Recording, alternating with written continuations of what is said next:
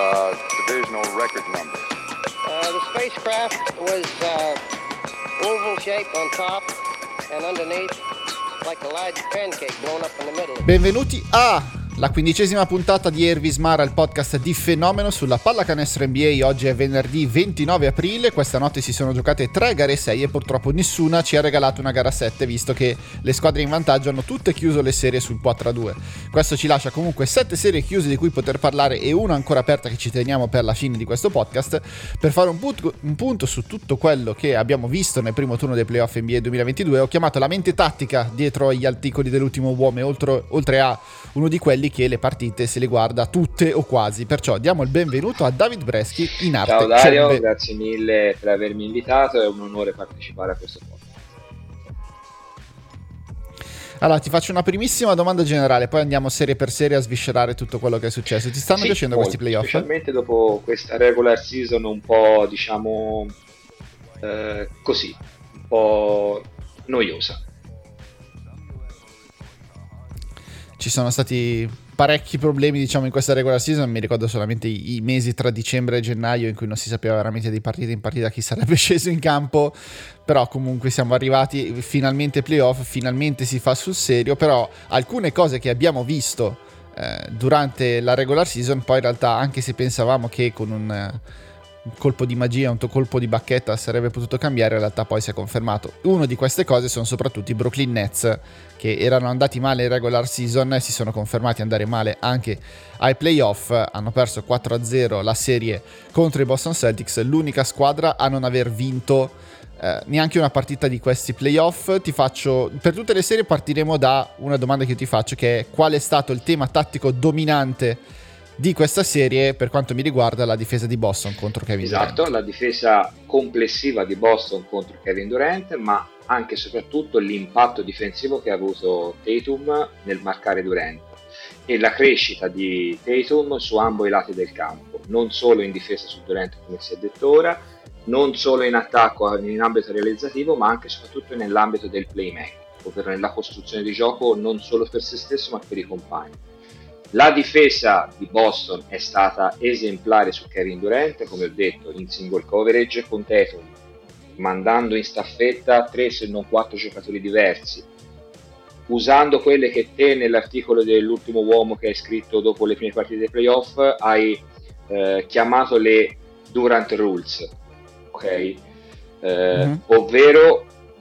con, con, concentrarsi completamente su Durant come facevano i, i, vecchi Pistons di allora con Jordan, usando grande fisicità, togliendogli punti di riferimento, togliendogli la mano forte, andando in prerotazione in raddoppio per farlo tirare sempre con una mano in faccia e come abbiamo visto spesso non basta permettere a Durant di tirare con la mano in faccia, Durant è talmente forte che riesce anche a fare canestro però costantemente nell'arco di quattro partite sporcargli ogni singolo possesso per fare in modo che abbassasse le percentuali e che si eh, staccasse completamente dal resto della squadra. Praticamente Boston non ha fatto altro che giocare su quelle che sono le carenze dei Brooklyn Nets, ovvero un gioco non per niente armonioso e, questa, e, e il fatto che il gioco di, di Brooklyn è stato spesso e continuamente un uno contro uno, un po' di Durant, po' di Irving, quasi mai un gioco corale. Organizzando una difesa di questo tipo contro un giocatore di questo tipo ha permesso a Boston di estrapolare Durant dal contesto Nets, anche di estrapolare Irving dal contesto Nets, lasciando che fosse il supporting cast dei Nets a fare le giocate decisive, togliendo di fatto dal, dalla serie i due fenomeni e costringendo i vari Brown, Dragic, Claxton, Kerry a fare le giocate decisive nella partita, cosa che loro non sono riusciti a fare. È bello che sembra facile a descriverlo così questo piano difensivo, in realtà ci vuole un talento speciale per togliere dalla serie due attaccanti del livello di Durant e Irving. Il fatto è che comunque il 4-0 è un risultato per certi versi giusto e per certi versi bugiardo, perché comunque il margine finale complessivo è stato di 18 punti tra le due squadre, quindi è stato abbastanza risicato. Ci ricordiamo soprattutto la gara 1 conclusa con il buzzer beater di Jason Tatum, in cui comunque erano arrivati a pochi decimi dalla fine della partita i Nets in vantaggio e vincere quella partita lì avrebbe comunque cambiato eh, i destini della serie, però con l'andare della serie la distanza tra le due squadre si è allargata sempre di più. Quello che mi ha sorpreso eh, maggiormente di quello che hanno fatto con Durant è che per la prima volta lo hanno fatto sembrare quasi un 34enne reduce da un infortunio gravissimo al, al tendine d'Achille che ha subito nel 2019, cosa che non era successo in realtà da quando l'abbiamo rivisto in campo, però veramente gli hanno tolto tutte le sue cose preferite e lo hanno costretto a prendersi una quantità di tiri contestati che veramente gli sono entrati nella testa, come poi ha, ha ammesso anche lui, ha detto eh, ho iniziato a pensare troppo, non ho giocato la mia pallacanestro normale che è fatta di grande fluidità di movimenti, grande facilità nel far sembrare tutto quello che fa semplice. Ed è sì, un'altra cosa che vorrei sottolineare è che proprio che Jason Tatum ha fatto il salto in questa serie. E già l'aveva fatto nella seconda metà di regular season e si è confermato come il miglior giocatore in campo di questa serie considerando quello che doveva fare, che doveva fare 30 in attacco e marcare Durant in difesa. Eh, ci vuole un talento speciale, ci vuole il, il, prime della carriera per poter fare tutto questo perché abbiamo visto anche da altre parti di altre serie che normalmente il giocatore più importante in attacco viene protetto difensivamente, lo si mette sul giocatore meno dispendioso dal punto di vista difensivo invece Tatum si è preso il miglior attaccante degli avversari e ha fatto un lavoro Assolutamente sì, un'altra cosa che mi preme dire che la difesa di Boston ha tolto completamente il ferro a Durant ovvero difficilmente riusciva ad andare al ferro, si accontentava un po' per indole, un po' perché non c'era altra soluzione del tiro in palleggiare il tiro, del mid range, del long through, eccetera, eccetera. Quindi grandissimo lavoro di Tatum, grandissimo lavoro complessivo dei Boston Celtics, serie preparata molto molto molto bene da parte del coaching staff dei Boston Celtics serie preparata decisamente meno bene dal coaching staff dei, dei Brooklyn Nets. Ecco, su questo proprio volevo stimolarti, sulla figura di Steve Nash, perché comunque è stato molto criticato per l'andamento di questa serie. Io no, non, non, so se mi... È, è vero che sicuramente eh, Udoka ha allenato una serie migliore della sua, però io mi fermo anche a, qua, a, qual è il materiale a disposizione di Steve Nash, perché è vero che aveva Irving e Durant, ma già gestire Irving e Durant non è esattamente semplice e direi che quest'anno ce ne siamo accorti, ma poi il materiale umano che aveva a disposizione, complici infortuni, Adi Ben Simmons e BD Joe Harris, che ce lo dimentichiamo, ma comunque è un titolare che giocava grossi minuti per questa squadra e che riusciva a unire sia un minimo di stazza, anche se difensivamente non è esattamente un, un fenomeno, però comunque aveva un minimo di stazza e capacità dall'arco di un tiratore che quando lo lasci libero segna col 50% eh, si è ritrovato un roster un po' spezzato a metà. Da una parte aveva tante guardie sottodimensionate, da Seth Curry Goran Dragic a Patty Mills, dall'altra aveva dei lunghi che però fai fatica a tenere in campo, ma li devi tenere in campo per forza. Andre Drummond, Nick Lexton e, e poi ha, ha, rispolverato anche Blake Griffin, anche se nelle prime partite non l'aveva fatto giocare. La Marco Soldage non ha visto il campo per tutta la serie. In mezzo di serie, sostanzialmente di ali ne aveva solamente tre a disposizione. Uno era Durant, che ovviamente giocava a 46 minuti a partita l'altro era Bruce Brown, che però è pur sempre Bruce Brown, anche se eh, è stato sfidato al tiro e anche, anche risposto perché ha fatto anche delle partite sopra i 20 punti. Il terzo era Kessler Edwards, che è un rookie con contratto two-way per tutta la stagione e non gli si può chiedere esattamente di giocare al massimo livello contro no, i Boston Celtics. La verità ovviamente come sempre sta nel mezzo, ovvero Nash eh, si è trovato per le mani una squadra sostanzialmente inallenabile allo stesso tempo non ha fatto niente per eh, cercare di metterci un po' del suo nel cercare perlomeno di far collaborare quelli che erano in campo. Perché la cosa che è rimasta veramente evidente dei Brooklyn Nets, specialmente sul finire di stagione dopo la trade Harden, è che i big giocavano per conto suo, gli altri si adeguavano. Non c'era quella, quella sinergia, quell'armonia come hanno tante altre squadre anche squadre che hanno giocatori che magari non si possono vedere o, non, o, fanno fatica a collaborare insieme, comunque hanno una sorta di armonia, hanno il loro scopo, hanno la loro identità. Io faccio fatica a trovare l'identità dei Brooklyn Nets. Eh, durante, ho fatto fatica durante la stagione e i limiti sono venuti fuori nei playoff dove tutte le cose sono amplificate, dove tutte le cose sono esasperate. Quindi sicuramente Nash non aveva il materiale umano a disposizione per far giocare eh, i Nets in un modo diverso. D'altro canto, Durant, Irving non sono certo le persone più allenabili del mondo, benché siano schifosamente forti, sono delle superstar, giocatori che da soli qua, o quasi riescono a farti vincere una partita. In gara 1 sostanzialmente Kyrie Irving la stava quasi vincendo da sé, nonostante Durant fosse uscito dalla partita mentalmente e fisicamente per la difesa di Boston. Il fatto è che difendi un po' dalle, lune, dal, dalle loro lune caratteriali e sappiamo benissimo che non sono le persone più affidabili sotto questo punto di vista eh, che ci sono nell'NBA. Beh, per un altro, se non altro, però, la terza stella che dovrebbero avere a disposizione, quella è assolutamente Assolutamente, no? assolutamente ma si sapeva benissimo che Ben Simmons questa stagione, anche se fosse rientrato anche solo per gara 4, sa- sarebbe stato ingiudicabile in questa stagione. Quindi la, la loro idea su Ben Simmons è quello di averlo pronto possibilmente per l'inizio della prossima stagione. Questa diciamo che per come sono andate le cose, per come hanno operato in corso, era come se già l'avessero mandata su uh, a metà stagione e poi hanno, fatto, hanno semplicemente, no. sono semplicemente andati alla deriva cercando un appoggio. Quello, quello, è sicuro che... Però il fatto che i messaggi che mandavano all'esterno erano di tutt'altro tipo, nel senso che loro fondamentalmente da, già dalla fine della regular season no, un po' un po' forse Brooklyn e un po' soprattutto Ben Simmons lanciava segnali del tipo io torno, eh, io torno, eh, torno, torno, torno e poi la mattina prima di dover debuttare ha sentito un altro dolore alla schiena o almeno così ce l'hanno venduto all'inizio e poi loro stessi hanno ammesso che c'è un ostacolo mentale molto grosso per il ritorno in campo di Ben Simmons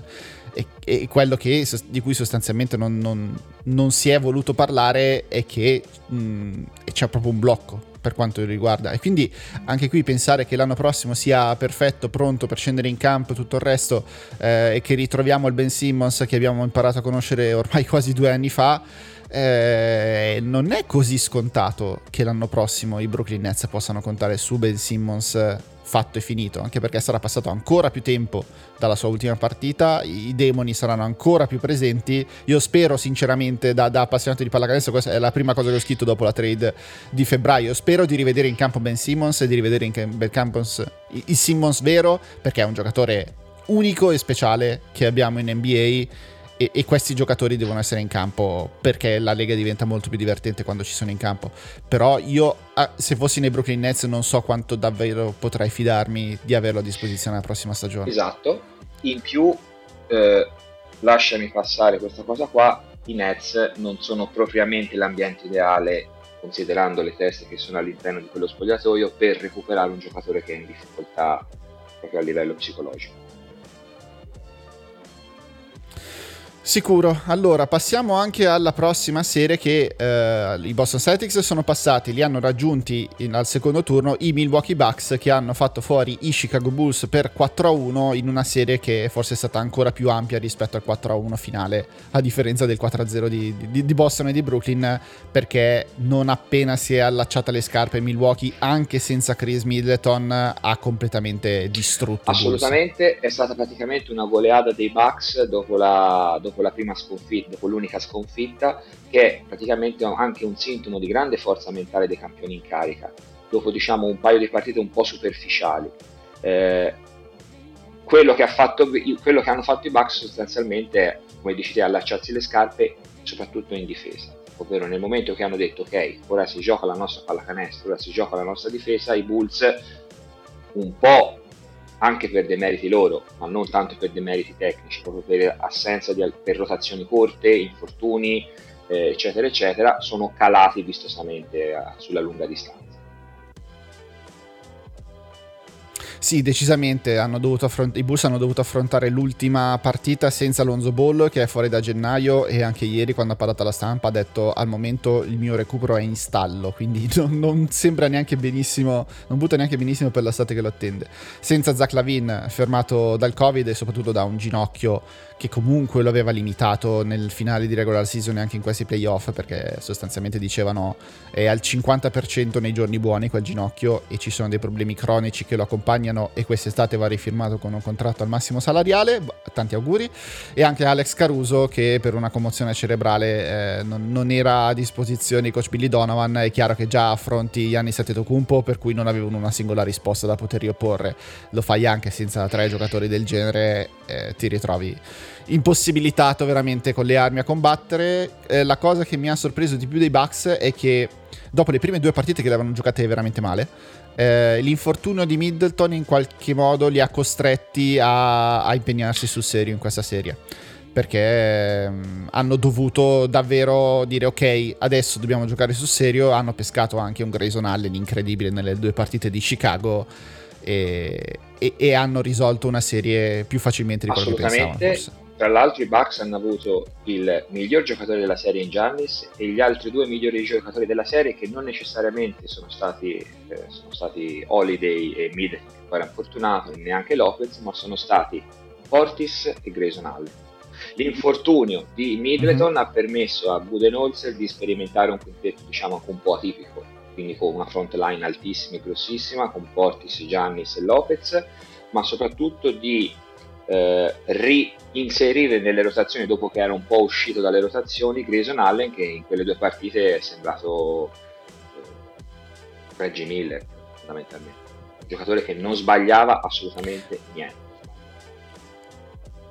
il fatto è adesso anche proiettandoci alla serie tra Boston e Milwaukee te lo puoi permettere contro i Celtics Grayson Allen in campo? Eh, non, non, propriamente lo puoi cercare di nascondere eh, però fondamentalmente i Bucks questa stagione mi sembrano leggermente più lunghi rispetto all'anno scorso dove sostanzialmente a playoff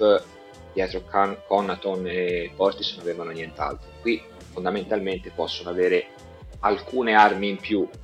Quindi Allen può essere un giocatore che se funziona lo tiene in campo se non funziona lo tiene a sedere. E comunque ci sono sempre Conaton c'è Wesley Matthews che magari non è eh, non è più nel fiore degli anni, comunque un giocatore solido, ritornerà a Middleton prima o poi, forse ho letto che non, probabilmente mm. non sarebbe tor-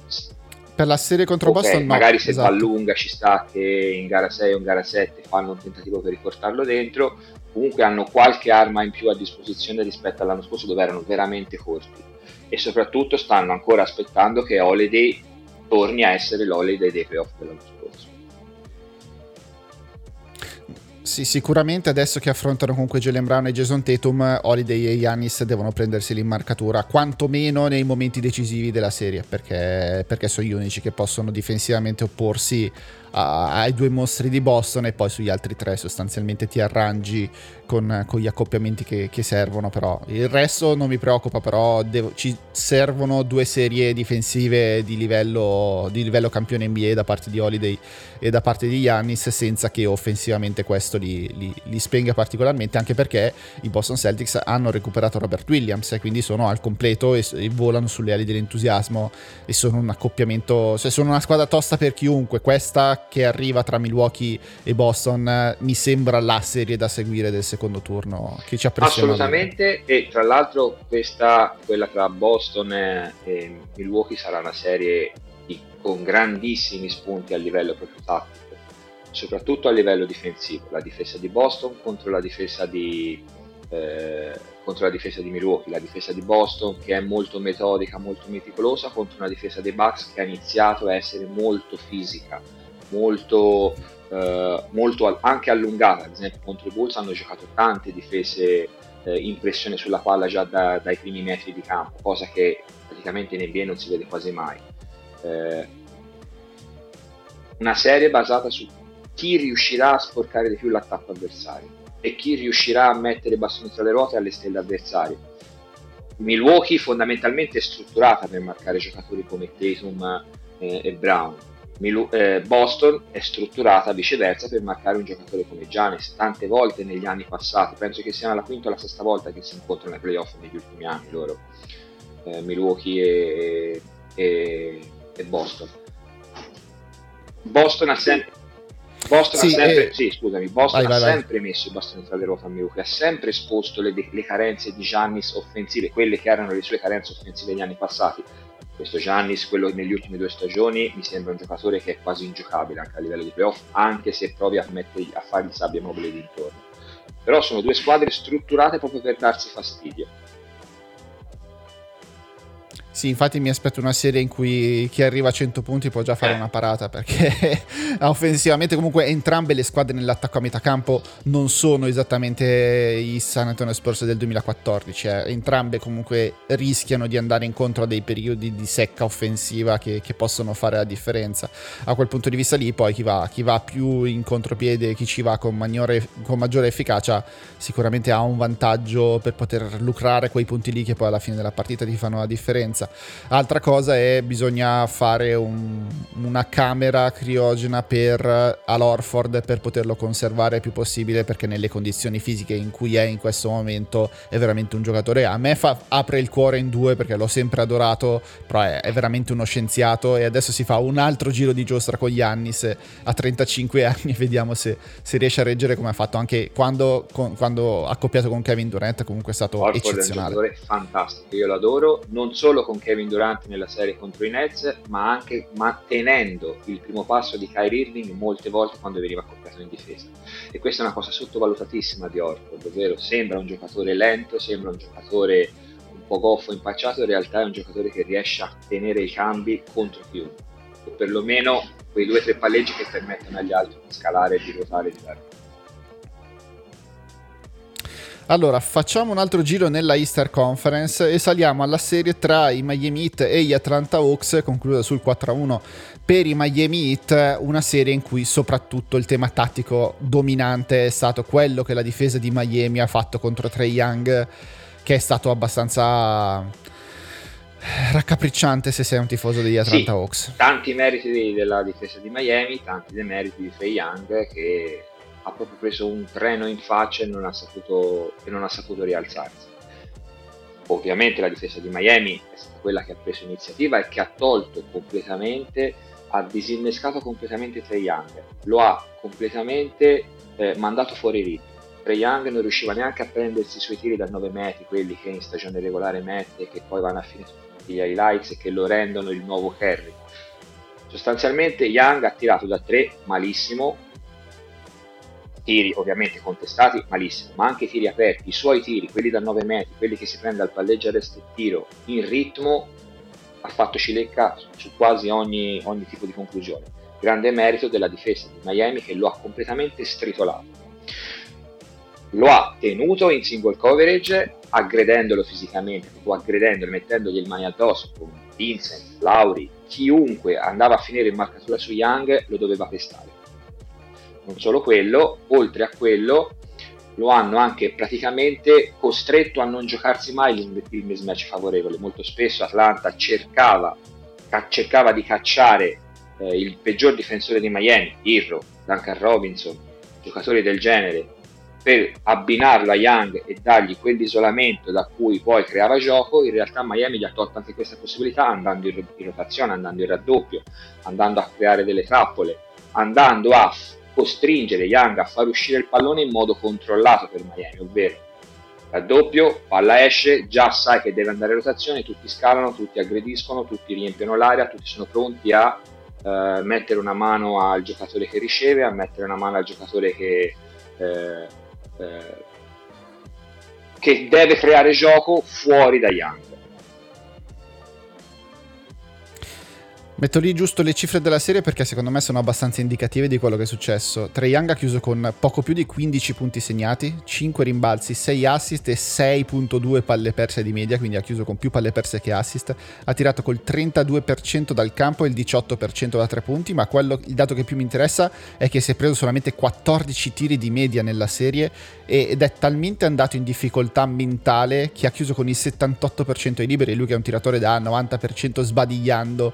normalmente era talmente fuori dalla serie, fuori mentalmente, distaccato dai suoi compagni. La sua gara 5 che ho, che ho potuto commentare per Sky Sport è stata per certi versi imbarazzante perché si vedeva proprio un giocatore che non riusciva a fare più niente, ma neanche un giocatore, un essere umano che non riusciva a fare assolutamente più niente. The Atletica ha riportato questo, questo dettaglio che sull'ultima rimessa che gli Atlanta Hawks avevano la possibilità di pareggiare la partita con una tripla, eh, era fuori, era fuori dall'addle, cioè nel senso non stava neanche guardando la lavagnetta di cosa stava disegnando coach Macmillan, stava distaccato dai suoi compagni, non ha seguito quello che è successo, poi era in campo, Macmillan ha detto che la rimessa era disegnata per lui, ma lui non ha fatto niente nella rimessa, è stato fermo, non si è mosso, era lì a impallare sostanzialmente il lavoro di tutti gli altri. Tantissime volte nella partita non è stato lui a portare la palla nella metacampo offensiva, si estraniava dal gioco, faceva giocare gli altri 4 contro 4 e lui o se ne stava in un angolo o se ne stava lontano dalla palla. Infatti, questa secondo me è la serie che mette una pietra tombale sui paragoni con Steph Curry per quanto mi riguarda, perché Steph Curry non avrebbe mai fatto una partita così passiva e soprattutto Steph Curry non sarebbe mai rimasto così eh, abulico lontano dal pallone quello che rende Curry un giocatore speciale è quello che fa lontano dalla palla, perché è un moto perpetuo che si porta dietro gli occhi di tutta la difesa. Trey Young non ha fatto niente, in questo è stato ardenesco quasi nel suo volersi estraniare da tutto quello che è successo della metacampo offensiva e la difesa di Miami poi ha avuto vita facile a dover difendere contro Kevin Hurter o DeAndre Hunter che pure ha fatto una gara 5 pazzesca perché ha segnato 35 punti, però erano ben contenti di farsi battere tutti gli, da tutti gli altri, asterisco dei Miami Heat senza Kyle Lowry e Jimmy Butler in gara 5. Quindi la versione B dei Miami Heat. Partiamo titolari con Gabe Vincent, Max Truss e Victor Oladipo. Uh, sì, senza dubbio. Young è andato subito in difficoltà, non ha saputo reagire alle difficoltà e si è un po' depresso in corso d'opera, quello indubbiamente. Eh, d'altro canto, alla fine, guardando il bicchiere mezzo, mezzo pieno, Atlanta ha potuto scoprire DeAndre, DeAndre Hunter per un giocatore, un giocatore che è mm-hmm. esploso in questa serie, nonostante abbia avuto le difficoltà all'inizio, ad esempio in gara 5 è stato l'unico dei suoi a dare a cercare perlomeno a provare di, di provare a vincere un'altra partita.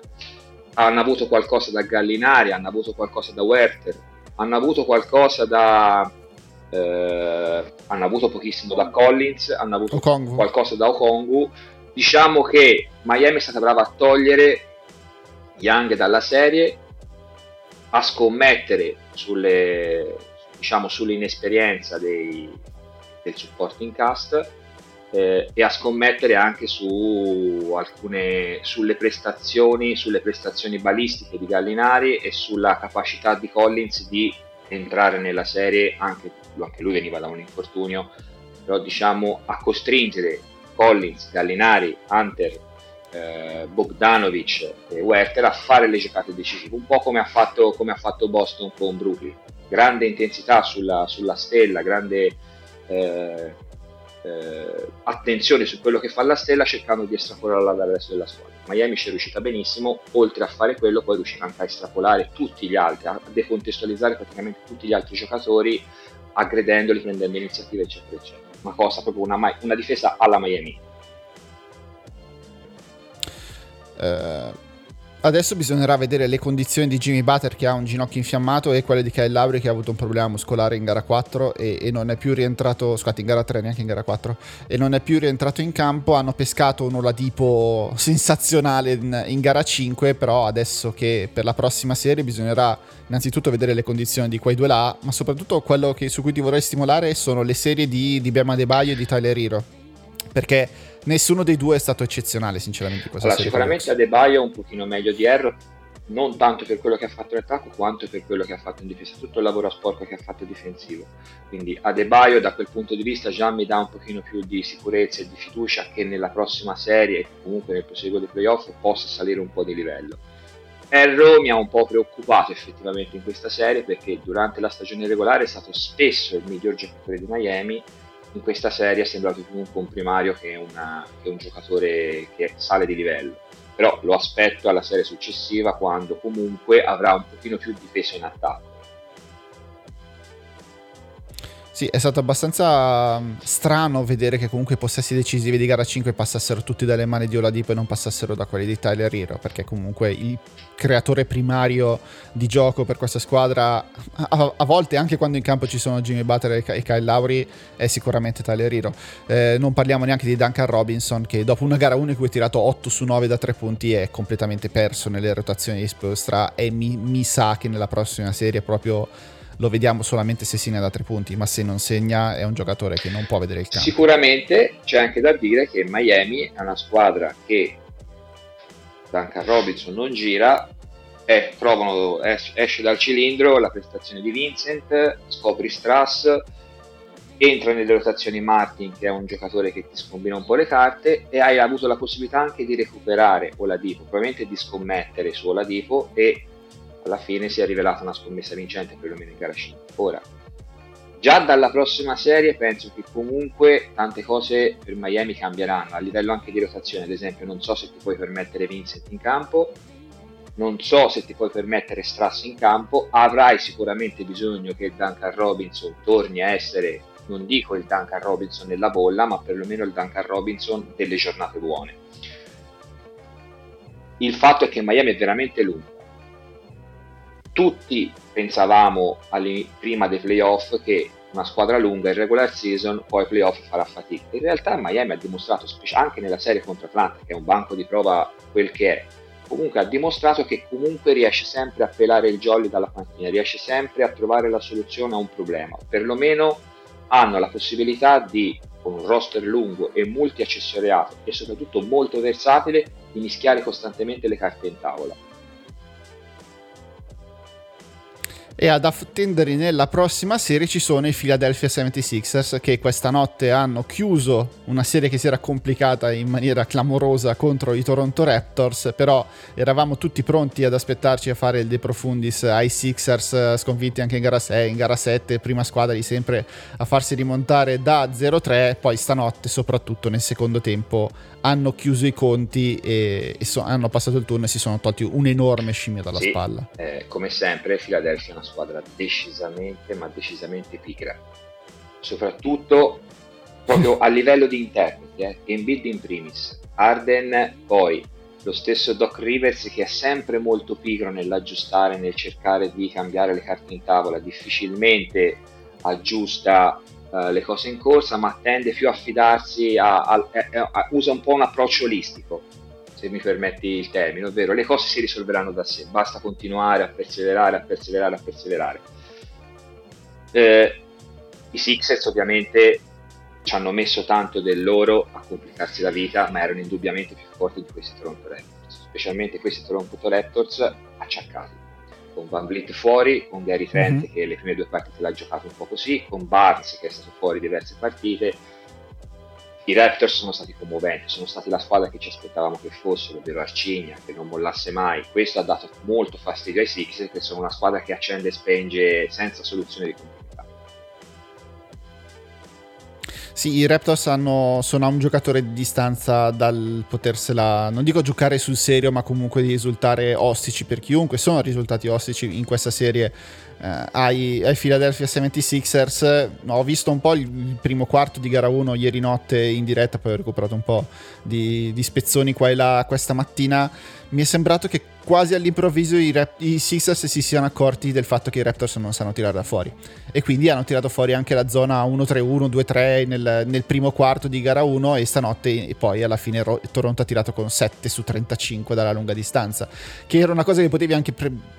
prevedere, nel senso che, che, non avessero tiratori anche con Fanfleet fuori, a maggior ragione forse una mossa tattica del genere potevano provarla anche un po' prima, poi in realtà la differenza l'hanno fatta soprattutto nel terzo quarto e il, quello che mi porto dietro sui Sixers è che quando Tobias Harris e Tyrese Max si segnano comunque diventano davvero difficili da battere perché hanno quattro attaccanti di quel livello lì e stanotte soprattutto Arden finalmente ha fatto vedere dei lampi davvero sì, James eh, Arden. In questa, in questa, in questa gara, gara 6 James Arden si è ricordato di essere James Arden, soprattutto dopo le critiche che ha ricevuto da Embiid e dopo e, e, e, quasi proprio essendosi svegliato si è ricordato io sono James Harden io batto chiunque dal palleggio io vado in step back e faccio canestro in faccia a chiunque dopo che eh, Toronto per quasi tutta la serie lo ha quasi marcato come un giocatore normale, come marcheresti eh, il terzo barra quarto giocatore della squadra avversaria. Non ha, non ha, mai avuto un trattamento da star per Jay Sarden perché lui si è completamente estraniato dal gioco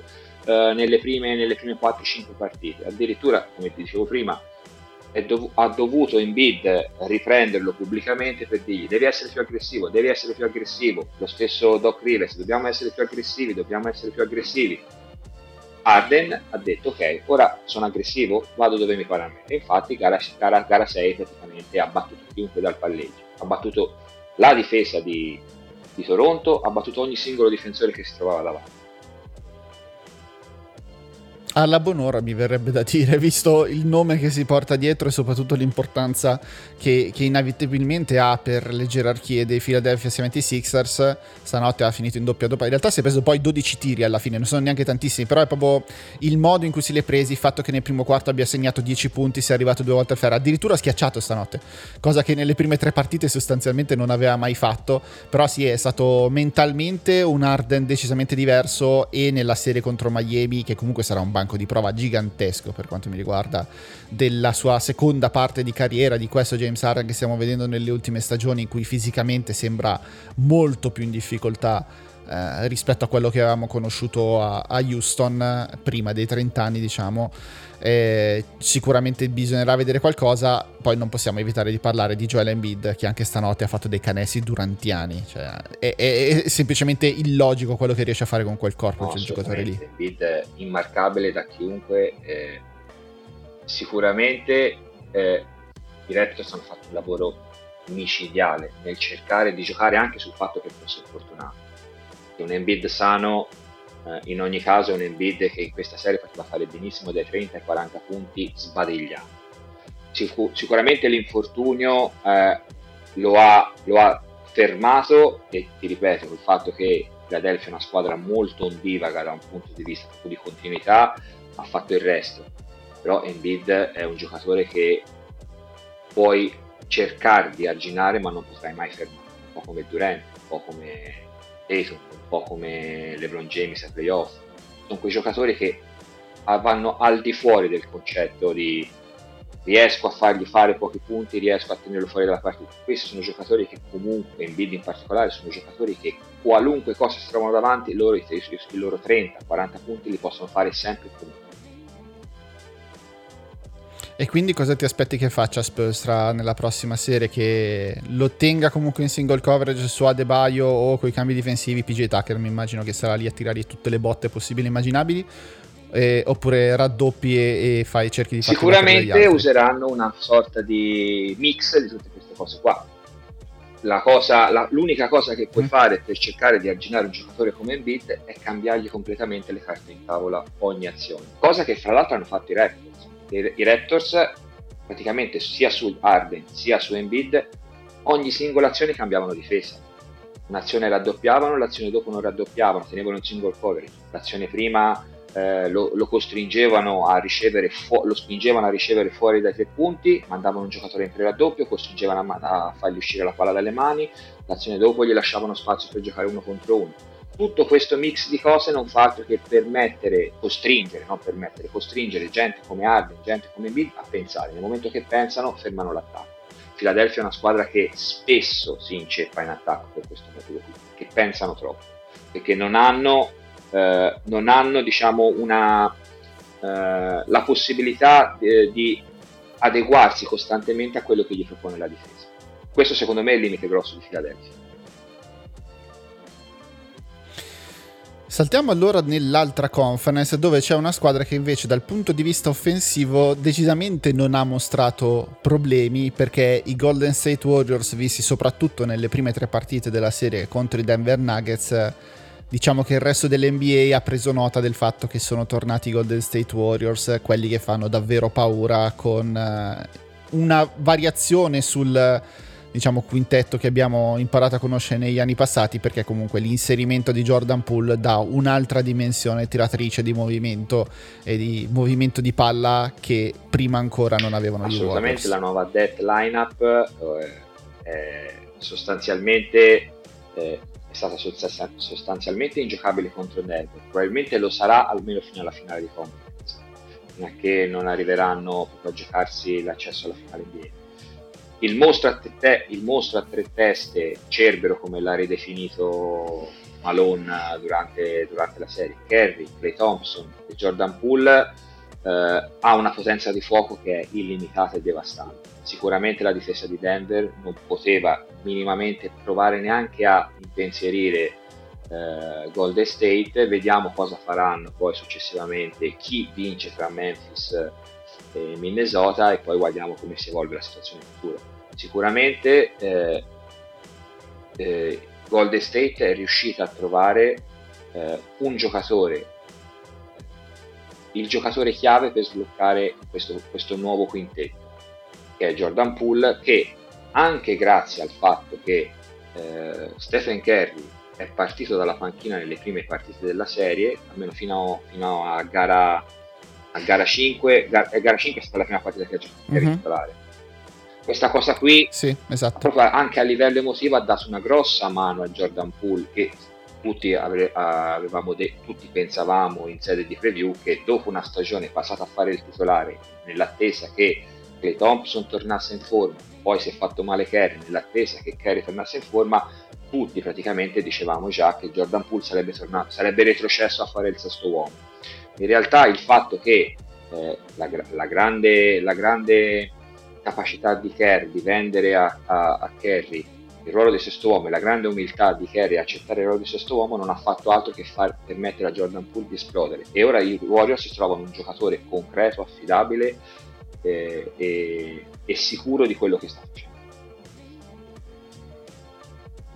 Sicuramente Denver non aveva i mezzi per mettere in difficoltà questi Golden State Warriors, anche perché eh, è vero che lo chiamiamo death line-up, però è un death line-up diverso rispetto a quello storico, diciamo, quello con, con Igudala, Kevin Durant o anche prima ancora con, con Alison Bars, perché difensivamente questi Warriors comunque schierano tre giocatori come Curry, Clay e, e Poole che difensivamente non sono forti come lo erano quegli Warriors là. Eh, è vero che dietro c'è Draymond Green che tappa buchi per tutti quanti, ha fatto una serie clamorosa comunque. Nonostante Jokic abbia fatto 30 di media, ha fatto una serie clamorosa Draymond Green. Questo ha testimonianza del livello avuto da tutti e due, però adesso mi aspetto che arrivi anche solo da Memphis o Minnesota, non, non, tanto una squadra che possa batterli, perché secondo me comunque Golden State parte favorita con chiunque delle due che arriva, ma comunque una squadra che possa metterli più in difficoltà proprio a livello fisico, che i vari, se arriva da una parte Giamorento, se arriva dall'altra parte Anthony Edwards, comunque fisicamente abbiano un impatto tale da far un po' crollare difensivamente la difesa perimetrale che invece i Denver Nuggets proprio non avevano i mezzi di mettere Sicuramente, tra l'altro gara, gara 5 contro Denver è stato un discreto banco di prova appunto per questa tenuta difensiva della deadline up. Comunque il primo tempo non è stato un bel primo tempo dei Golden State Warriors. Poi praticamente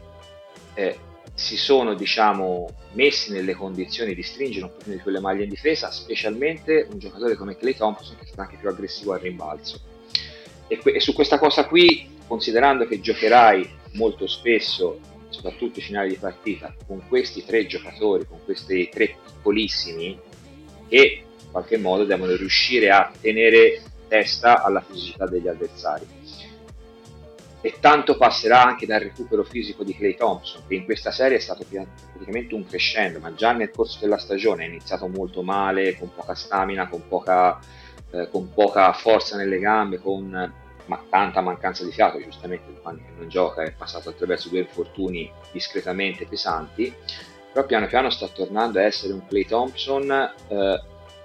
affidabile perlomeno fisicamente nel momento in cui hai questi giocatori, nel momento in cui hai Draymond Green che tappa qualsiasi buco, che permette di, anche di eh, non far pagare una disattenzione difensiva eh, perimetrale, hai un Wiggins che si sta dimostrando di essere un giocatore affidabile, si sta togliendo quell'etichetta di giocatore soft che si porta ormai dietro da diversi anni. Eh, è un giocatore che è affidabile, Clay Thompson sta tornando a essere quella roccia fisica che era che non, non, solo quel grandissimo tiratore, quel grandissimo giocatore off the ball, ma anche proprio un giocatore che dà fisicità, che comunque è, un due, è una guardia di due metri, piazzata fisicamente, strutturata fisicamente. Quindi comunque io ho la sensazione che questa death lineup eh, possa concedere qualcosa in difesa, ma neanche tanto. e sicuramente, e sicuramente Mhm. le squadre anziché cercare di combatterla si adegueranno sempre chiunque. No, anche perché con tre tiratori del palleggio di quel livello lì eh, devi per forza cercare in qualche modo di tenergli un uomo davanti. Eh, Jokic, eh, eh, per quanto sia stato straordinario, per quanto non sia neanche colpa sua, non aveva proprio i mezzi per poter rimanere davanti a loro a tutta la quantità di blocchi in cui lo hanno tirato e messo in mezzo. Il fatto è che comunque, concludendo un attimo una cosa su Denver, è vero che l'anno prossimo è quello veramente il banco di prova perché si spera saranno al 100% Jamal Murray e eh, Michael Porter Jr. Il fatto che però nessuno dei due difensivamente è un giocatore che ti cambia la vita. Eh, anzi, e quindi se anche dovessimo rigiocare questa serie tra un anno con loro due al massimo, è vero, in attacco i Nuggets avranno molte più armi per mettere in difficoltà gli Warriors, ma difensivamente i problemi che abbiamo visto quest'anno si ripresenteranno uguali. A meno che non trovino un'altra strutturazione con, con un altro giocatore da mettere di fianco o al posto di Jokic eh, per motivi difensivi nei minuti in cui Jokic si riposa, che non può essere De Marcus assolutamente Cousins. che tra l'altro in gara 5 ha fatto il suo high ai playoff se non sbaglio 19 punti la prima Mm. volta in carriera che fa così tanti punti ai playoff comunque a parte questo eh, effettivamente effettivamente Denver eh, eh, deve un po' capire cosa vuol fare eh, cosa vuol fare da grande sicuramente Murray e Porter, e Porter Junior eh, torneranno magari nei ranghi e alzeranno il livello offensivo di questa squadra che, eh, ha- che ovviamente ha bisogno di trovare delle soluzioni in difesa eh, che in regular season possono andare anche bene comunque anche a livello statistico la difesa dei, dei Nuggets non è eh, proprio da buttare via. Il problema è che poi ai playoff certe cose le paghi Mhm. eh, e devi per forza di cose agire nel reparto dei comprimari. Hanno bisogno di tanti 3D giocatori affidabili eh, in difesa e soprattutto che non ti danneggiano Allora, lasciamo un attimo da parte l'unica serie aperta e passiamo invece a una di quelle le due che si sono chiuse stanotte, partendo da Phoenix contro New Orleans, 1 contro 8, che però si è resa più complicata di quello che potevano pensare i Phoenix Suns prima di cominciare questa serie, perché comunque due sconfitte le hanno subite, perché comunque hanno dovuto giocare una gara 5 e una gara 6 di un certo livello per poter battere i New Orleans Pelicans, poi bravi loro a farlo, però forse non so se la sensazione che hai avuto anche tu è che forse Phoenix è un po' più vulnerabile soprattutto a rimbalzo difensivo di quello che pensavamo. Sì, c'è anche da dire che l'infortunio che ha tolto Booker è stata una tegola, diciamo, più emotiva che tecnica sui, sui Phoenix Suns. Quindi, diciamo, qualche partita se la sono dovuta si sono dovuti barcamenare su questa cosa qua. D'altro canto c'è da dire che i Pelicans sono stati veramente una sorpresa. Io fondamentalmente non me li aspettavo così, ma vincere eh, quelle par- le due partite al play-in li ha riempiti di una convinzione nei loro, me- nei loro mezzi impressionante. Oserei dire che è quasi come se fossero andati a giocare questa serie contro Phoenix proprio con incoscienza, ma proprio con l'incoscienza genuina di chi non ha nulla da perdere, di chi comunque va sprombattuto e non si fa scrupoli di niente. Sicuramente Phoenix è un po' depressa, eh, New Orleans abbastanza esaltata. Questa cosa qui ha fatto un po' saltare, ha fatto un po' saltare gli equilibri, anche se poi alla fine Chris Paul ha deciso di fare il Chris Paul, di mettersi tutti in saccoccia e di regalare a Phoenix il passaggio del turno, nonostante tutte le difficoltà. No, ci sono ci sono stati dei tempi interi di Chris Paul assolutamente incredibili per un giocatore non solo di quell'età e di quelle dimensioni, ma anche con tutto il suo passato che aveva alle spalle. Le, le cifre nei soli secondi tempi sono 14 punti e mezzo di media con il 59% su oltre 9 tiri tentati. Per fare un paragone, nei primi tempi segna meno di 8 punti con meno di 6 tiri tentati, proprio a un certo punto all'intervallo in alcune partite, soprattutto in gara 1 con 19 punti, ma poi stanotte che ha chiuso con 14 su 14, primo giocatore nella storia dell'NBA a, a, a non sbagliare neanche un tiro con così tanti tentativi, almeno nell'era moderna mi pare che ci sia un 18 su 18, un 16 su 16 di Will Chamberlain che però aveva delle, miss- delle dimensioni degli avversari un po' diversi rispetto a quelli che si trova davanti Chris Paul, semplicemente incredibile quello che è riuscito a fare in questa serie e ci sono stati alcuni momenti in cui proprio Phoenix non sapeva che cos'altro fare se non dare la palla a lui e sperare che, che li portasse alla terra promessa. I tiri che si prende Chris Paul eh, sono tiri sempre alto coefficiente di difficoltà, quindi quel 14 su, quel 14 su 14 secondo me è ancora più un numero ancora più impressionante rispetto al 16 su 16 di Chamberlain che praticamente stava da mezzo centimetro al ferro. Al di là di tutto, ovviamente, Chris Paul, avendo 37 anni, non essendo più nel fiore degli anni, avendo diciamo da gestirsi fisicamente, ha giocato delle partite che sono state strepitose, tutte partite eh, gara 1, gara 3, gara, 5, gara, scusami, gara, gara 5, gara 6, ha giocato delle partite eh, di grande, di grande, di grande intensità, sembrava veramente un ventenne. Ovviamente ha giocato gara 2 gara, eh, gara, gara 2 e gara 4 come se fosse veramente un quarantenne, però non ce la faceva proprio. Però è normale, considerando mm-hmm. che ha dovuto per, per, per 3-4 partite tirare quasi da solo la, eh, la carretta, è anche normale a 37 anni che si possa prendere qualche pausa. È il motivo per cui, vi dicevo, Phoenix è andato un po' in depressione eh, con l'assenza di Booker. E nelle partite in cui Chris Paul tira, tira, il freno a mano, Booker che esplode con quarantelli e cinquantelli. E, mant- e mantengono quell'equilibrio no, che primo... gli permette Vai. di essere i Phoenix Suns, la squadra che ha sconquassato tutti in regular season e che è la pretendente principale alla finale NBA e forse anche al titolo. Certo, da sottolineare anche la gara 5 di Michael Bridges, che è stato anche lui incredibile, ha giocato 46 minuti e 57 secondi in quella, in quella gara 5, ha chiuso con 31 punti e 4 su 4 dalla lunga distanza e poi in difesa ha messo la, la museruola a chiunque gli passasse davanti, da, da Brandon Ingram a CJ McCallum, che comunque hanno giocato due serie di ottimo livello per i Pelicans. Eh, adesso lasciando un attimo da parte i Suns di cui comunque parleremo anche in futuro, per i Pelicans adesso si apre la, l'estate in cui dovranno decidere davvero che cosa fare con Zion Williamson. Perché se, ovviamente gli offriranno un'estensione di contratto, ma bisogna vedere che tipo di estensione di contratto gli vogliono offrire. Bisogna vedere con che spirito Zion Williamson si ripresenta per giocare con questa squadra, che dovrebbe essere ai massimi livelli. Perché se fossi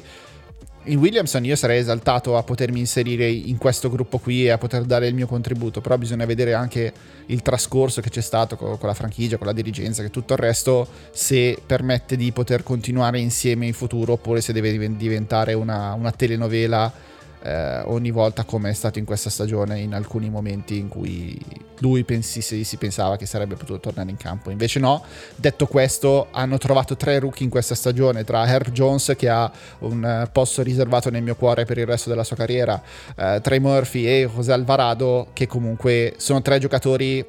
che di fianco a Ingram, Williamson e McCallum fanno decisamente sono tre comodo. giocatori tostissimi. Herbert Jones in primis una roccia completamente eh, quando era in gara, in gara 5, in gara 4 che si allacciava con Chris Paul ogni 3 secondi e non proferiva vero, uh-huh. cioè incassava e dava come un veterano, invece è un rookie. È una cosa, sì, allora la questione Williamson è abbastanza complessa e spinosa, si può risolvere velocemente nel momento in cui lui si cala con grande umiltà in una squadra che ha trovato le sue gerarchie nel momento in cui non fa questo ma pretende di essere la, part- il, eh, la, la, pietra angolare di questa squadra eh, allora potrebbero iniziare a essere problemi. I Pelicans hanno scoperto che Ingram è veramente un giocatore eh, su cui puntare e probabilmente è diventato nel corso della stagione anche in contumacia assenza di Williams il vero leader sia tecnico che emotivo di questa squadra quindi da questo punto di vista guardiamo quello che succede. Io sono fiducioso che Williamson sappia calarsi all'interno di questo meccanismo e sappia portare eh, i Pelicans a un livello successivo se fisicamente sta bene. Eh, me lo auguro con tutto il cuore perché i Pelicans eh, hanno bisogno eh, di trovare di, di, di proseguire in questo, in questo momento che stanno vivendo questa, hanno, sono riusciti a invertire un po' quella che è, tende, che è, stata la tendenza negli ultimi due o tre anni e sono, e sono veramente in rampa di lancio. Ora sta a loro vedere se questo qui è un fuoco di paglia o se è una cosa duratura. No, è chiaro che la, la, cosa che mi interessa di più vedere da Williamson il prossimo anno è con che impegno approccia la metacampo difensiva, perché è vero che l'anno in cui ha giocato, che è stato Star e tutto il resto, era una forza della natura in attacco, come probabilmente non se ne vedevano dai tempi di Shaquille O'Neal, però in difesa era veramente un casellante, sembrava proprio disinteressato a volere un impatto lì e invece questa squadra se vuole arrivare a un certo livello ha bisogno che Williamson anche in difesa inizi a giocare seriamente. L'altra cosa è che comunque ci saranno delle pressioni sui Pelicans il prossimo anno se torna Zion Williamson con un contratto al massimo salariale. Perché comunque se le cose iniziano ad andare male dopo che questa stagione è andata così bene senza di lui, allora inizia a farti, iniziano ad esserci un po' troppe voci, un po' troppe domande sul fatto che dicono ah senza di lui andavano bene, una volta che è tornato lui iniziano ad andare male, allora il problema è veramente Zion, allora ha scambiato e tutto il resto. Insomma si va giù in una, una, una tana di bianconiglio abbastanza abbastanza difficile da cui tirarsi fuori. Eh, si sono invece tirati fuori da una situazione molto difficile i Dallas Mavericks che pur dovendo affrontare le prime tre partite della serie contro gli Utah Jazz senza Luca Doncic hanno comunque chiuso in sei partite questa notte una serie che forse ci dice qualcosa più sugli Utah Jazz che non sui Dallas Mavericks. Sì, eh, ovvero che gli Utah Jazz eh, non si possono vedere non si possono vedere giocare a pallacanestro mm. e penso che anche tra di loro veramente siano, siano dei separati in casa e la partita di oggi ha certificato come eh, ha, certific- ha, ha, certificato praticamente con un, praticamente un atto di divorzio eh, quello che è praticamente palese da ormai diverso tempo ovvero questa squadra, questo, questo ciclo è finito questo nucleo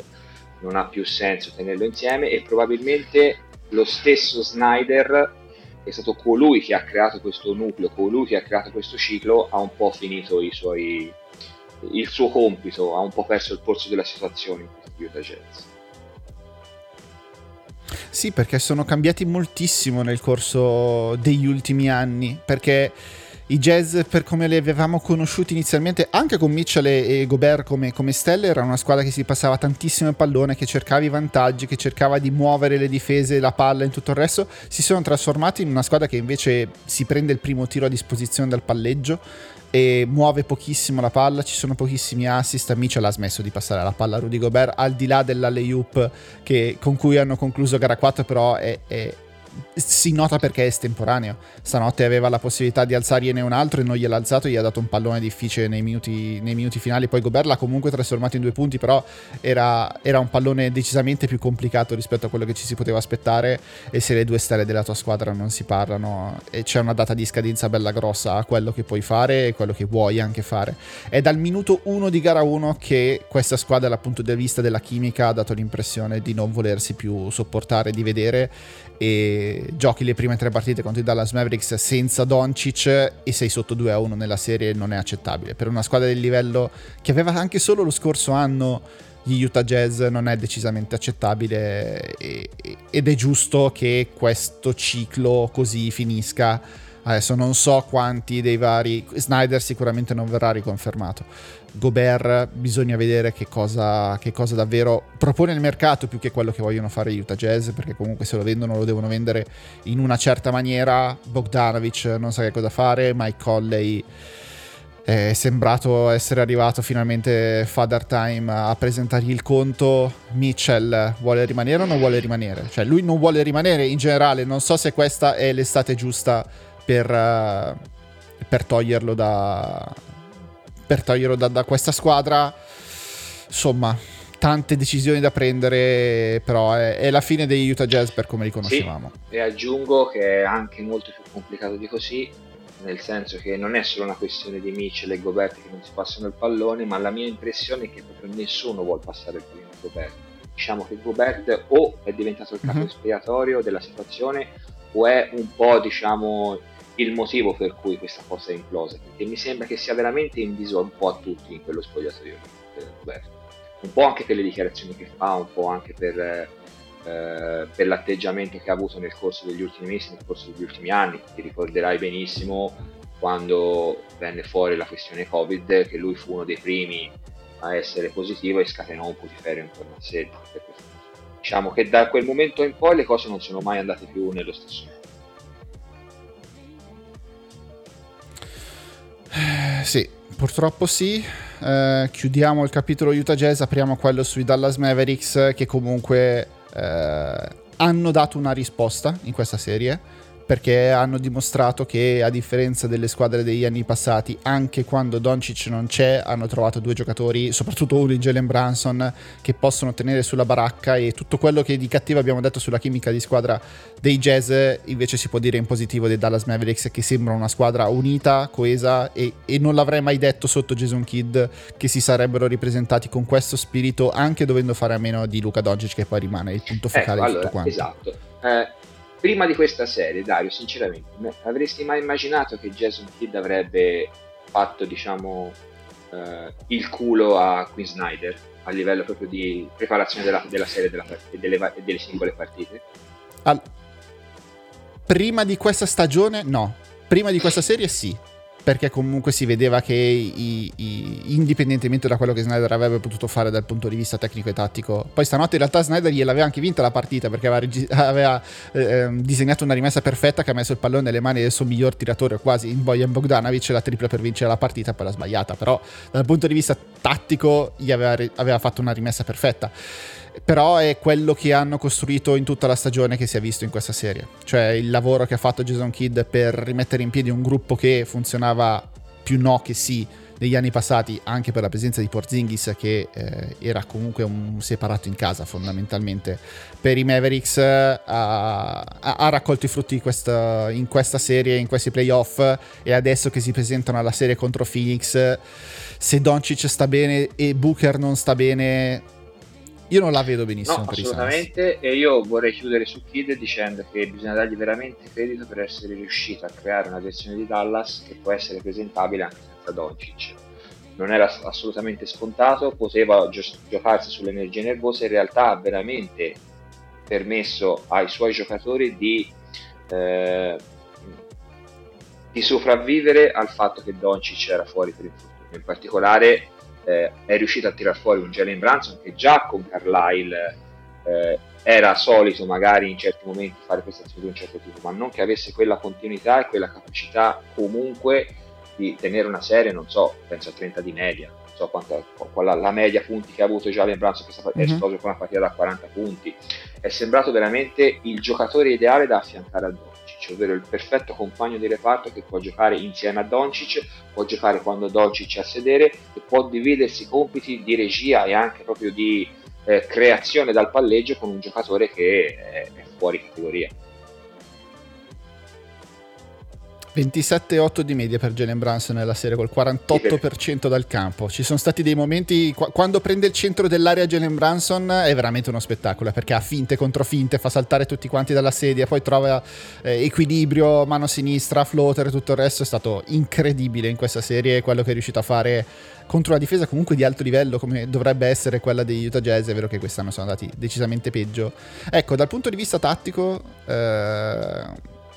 Gobert come lo hai visto in questa serie? Quanto è colpa sua i problemi difensivi che hanno avuto gli Utah Jazz, specialmente contro i quintetti piccoli, e quanto invece è anche la difesa del punto di attacco di Utah Jazz che è stata bucata. Sicuramente la difesa del punto di attacco degli Utah Jazz è stata bucata continuamente e questa è una cosa che è successa anche la stagione scorsa contro i Los Angeles Clippers.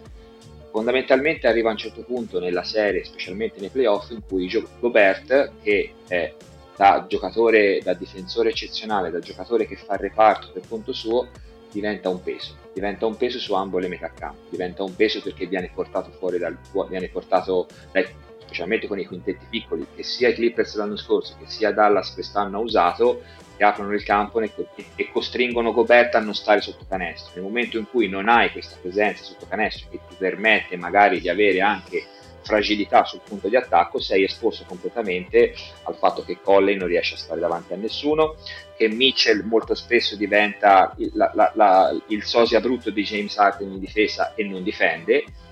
Bogdanovic ha degli ovvi limiti a livello proprio motorio e di piedi per stare davanti a chiunque, l'unico è Royce O'Neill che però non è Royce O'Neill, cioè non è un, un giocatore eh, un giocatore che, ti, che sposta, è un buon comprimario. Fondamentalmente nel momento in cui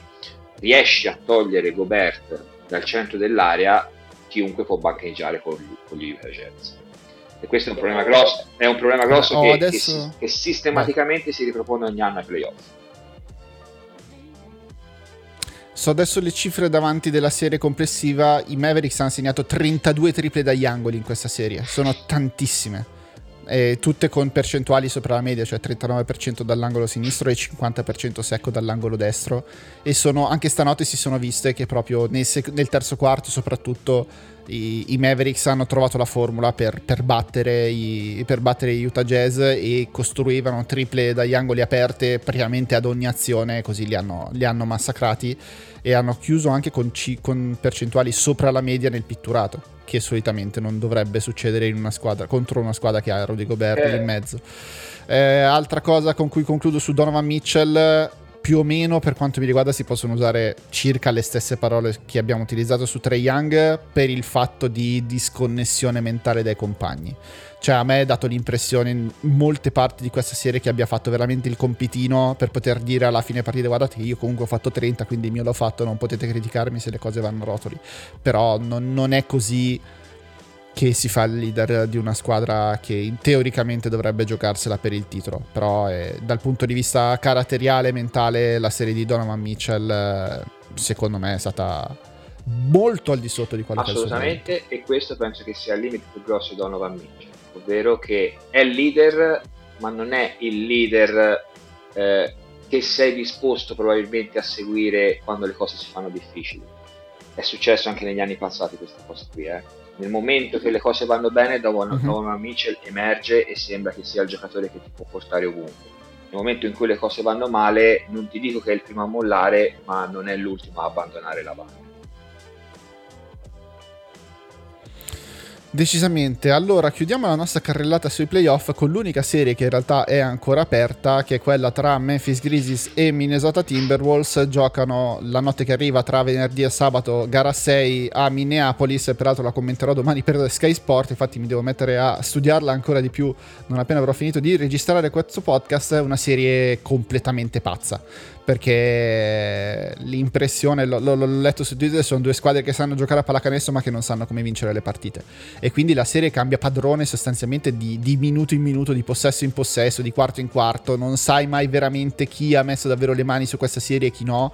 Eh, in gara 5 Minnesota sembrava averla vinta due volte sostanzialmente, come già è successo più volte nel corso di questa serie, soprattutto in gara 3 con quei due vantaggi di 25 punti che erano riusciti a costruire. Però quando si gioca a pallacanestro Minnesota vince la serie, ma quando la partita va anche solo minimamente da un punto di vista emotivo, Memphis ha, ha le Sì, spalle più larghe. assolutamente, questo è quello che succede quando si affrontano delle squadre molto giovani ai playoff, che hanno praticamente zero esperienza Mhm. o esperienza relativa ai playoff nei loro uomini chiave. Quindi per certi versi è anche fisiologico una serie in cui si alternano un po' le cose, in cui si alternano i parziali. Ad esempio, eh, ho letto l'altro giorno una statistica per cui Memphis è stata la prima squadra nella storia dell'NBA, nella stessa serie,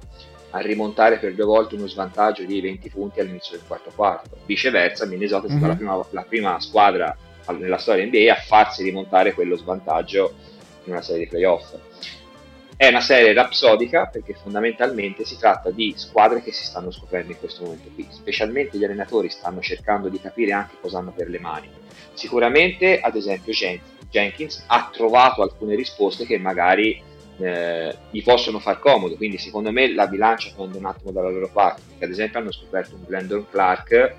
che si sta rivelando essere un giocatore molto affidabile che gli ha permesso di praticamente di cestinare Steven Adams che in questa serie era più un peso che altro e anche giostrarsi sui quintetti ad esempio Brandon Clark da 5 insieme o senza a Jaren Jackson che comunque ha avuto anche problemi di falli nel corso della serie e questa cosa qui con Brandon Clark che funzionava ha permesso a Jenkins di sperimentare anche cose diverse, tipo giocare con quintetti piccolissimi, con Dillon Brooks e Bane da ali, affiancando in cabina di regia a Morente, quindi sollevandolo da punti di playmaker, un Tyus Jones che sta giocando una pallacanestro stratosferica. E tutto questo ha permesso da una parte di, di eh, di essere un pochino più veloci, essere un pochino più intraprendenti in attacco. Dall'altra parte questo quintetto basso, questo quintetto extra small ha permesso anche un attimo di esporre le carenze difensive di Minnesota, specialmente quelle di Towns, che è stato messo in mezzo a qualsiasi gioco a due, a qualsiasi pick and roll. E la cosa che mi preme dire è che nel mentre che Jenkins trova sicurezza, trova risposte nei suoi uomini chiave, eh, Finch sta un po' cercando di capire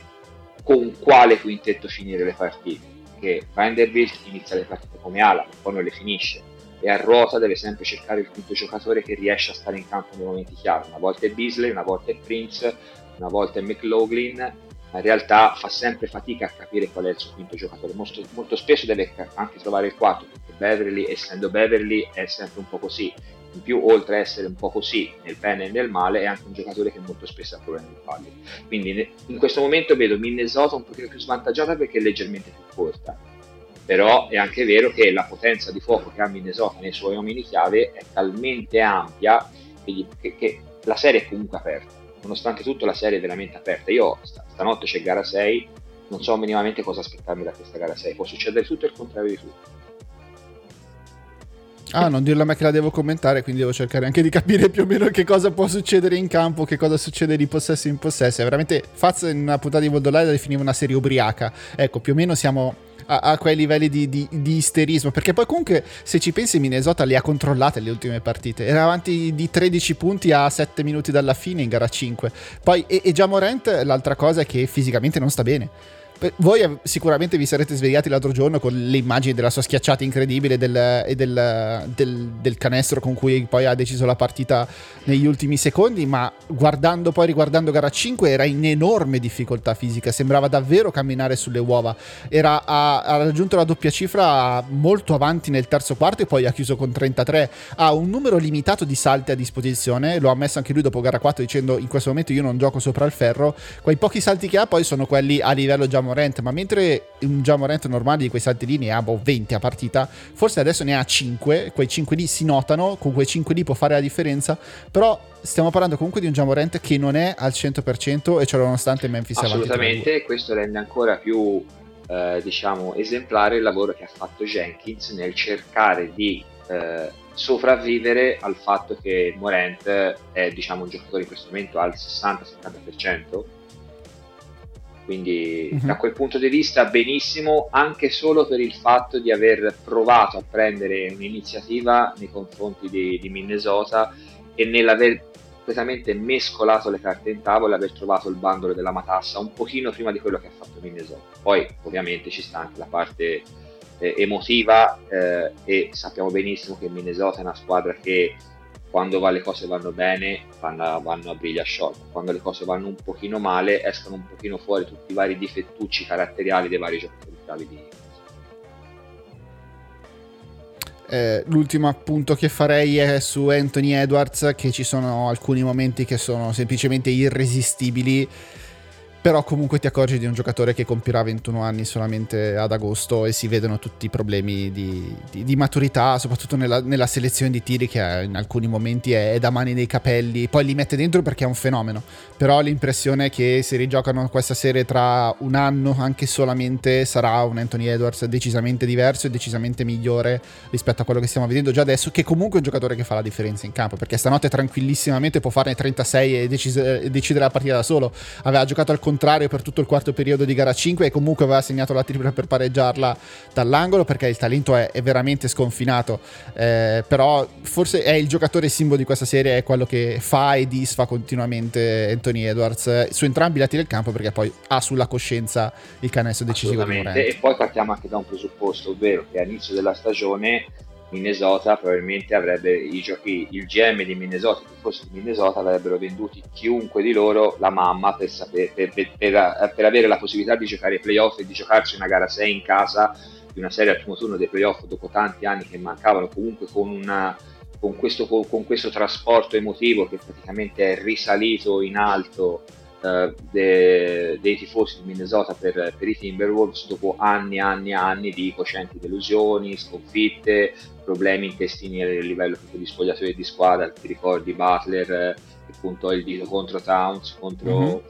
eh, contro Wiggins, lo stesso Thibodeau che poi alla fine eh, fece, fece e disfece tutto il, più, eh, tutto il contrario di tutto mi sembra, che, cioè, mi sembra che Minnesota in questo momento sia dove voleva essere nonostante, nonostante appunto questa cosa delle rimonte, questa cosa che non riesce a chiudere le partite, questa cosa che difetta un po' di esperienza, però mi sembra veramente che hanno trovato, eh, hanno trovato, hanno trovato lo spirito giusto, è un po' come i Pelicans, sono riusciti a creare un contesto,